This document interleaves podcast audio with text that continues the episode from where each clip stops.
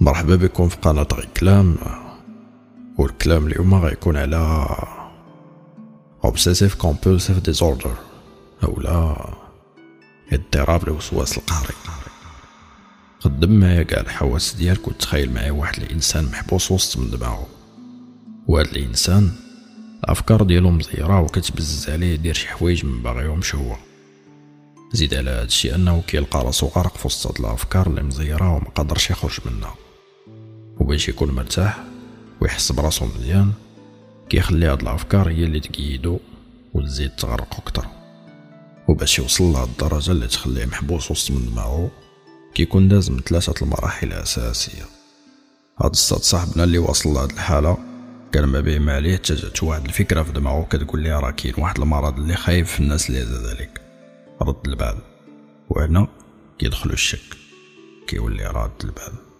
وكتعتبر هذه هي المرحلة الأولى من الوسواس القهري في المرحلة الثانية كيدخل في واحد الدوامة ديال التفكير والهضرة بينه وبين راسو وكيولي يقول أن هذا المرض هو السبب فيه حيت ما كيوصلش يدير مزيان. يعني هو اللي غيشكل خطر على هاد الناس. هاد جوج المراحل كينتج عليهم في المرحلة الثالثة واحد القلق اللي كيخلي هاد صاحبنا يولي متأكد لواحد الدرجة كبيرة باللي هو السبب وخصو اللي قاسها كيف يقيسها يوصل يديه بواحد الطريقة اللي ماشي عادية. يعني يقدر في 15 دقيقة يبان لك ناض وصل ليديه 100 مرة ولا أكتر وهادشي بالنسبة ليه هو اللي غيخليه بينه وبين راسو مرتاح. ولكن منين هادشي غيتعاود النهار الأول والثاني فراه غيكون آه، وصل الاضطراب اللي حنا باغيين نهضرو عليه اللي هو الوسواس القهري. وخصنا ضروري قبل ما ندوزو لشي شرح آخر اللي نقولو فيه بزاف الأفكار نشرحو ونعرفو بعض الاضطراب شنو هو. الوسواس القهري هو واحد الاضطراب نفسي عند واحد الشخص كيخليه أنه يدخل لدماغه واحد الفكرة ويفكر فيها بواحد الشكل قهري ومتجاوز الحدود. زيد على هذا الشيء أن هاد الفكرة ما كيقدرش باقي يتفك منها ويخرجها من دماغه. زائد أن هاد الفكرة كتحتل الوعي ديالو وهذا الشيء كيقدر يخلي هاد الشخص يدير تشنجات صعيبة اللي في بعض المرات تقدر تخليه يمشي لجهة الخط ديال الانتحار بسهولة حيت كيكون فقد التوازن النفسي ديالو. كاين بزاف ديال الأمثلة على الوسواس القهري ومن هاد الأمثلة كاين الشخص اللي خصو كل ساعة ينوض يشوف الباب واش مسدود ولا محلول. حيت الفكرة اللي دخلها لدماغه هو أنه غيدخل عليه شي حد اذا داك التراكم ديال هاد الأفكار اللي جمع من بعد دوك التصورات ديالو كيخليه كل ساعة ينوض يشوف الباب واش مسدود ولا لا. زيد مثال آخر على الوسواس ديال النظام.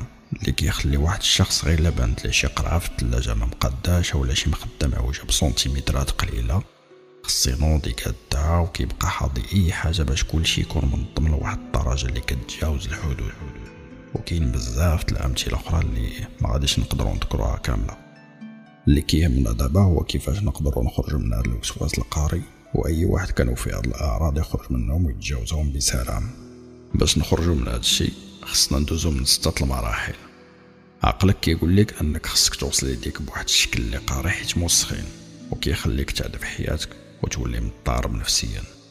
عندك حل زوين هو أنه خصك تفيق الوعي ديالك وتخليه يخدم باش تولي عنده ردة فعل كل مرة توسوستي باش توصل يديك وهذا الوعي منين غيفيق وغيخصك تفيقو بزز منه راه غيولي يقول لك فاش تجيك هاد الحالة جلس في حالك راه يديك ما موسخين ما والو وانت ما بيك حتى حاجة وما محتاجش تنوض توصلهم. وهذه كتعتبر أول مرحلة باش تولي بخير. تاني مرحلة خصك بينك وبين راسك تقول عندنا هذه حالة مرضية وماشي أنا السبب فيها. راه غير عقلي لعب بيا وخصني نتجاوز هادشي ونتحكم في عقلي والوعي ديالي أكثر.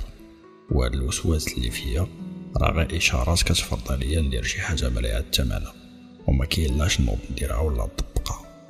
ثالث مرحلة هي التركيز. خص الشخص اللي يكون عنده الوسواس يكون مركز وفاهم المرض والفخ اللي هو فيه.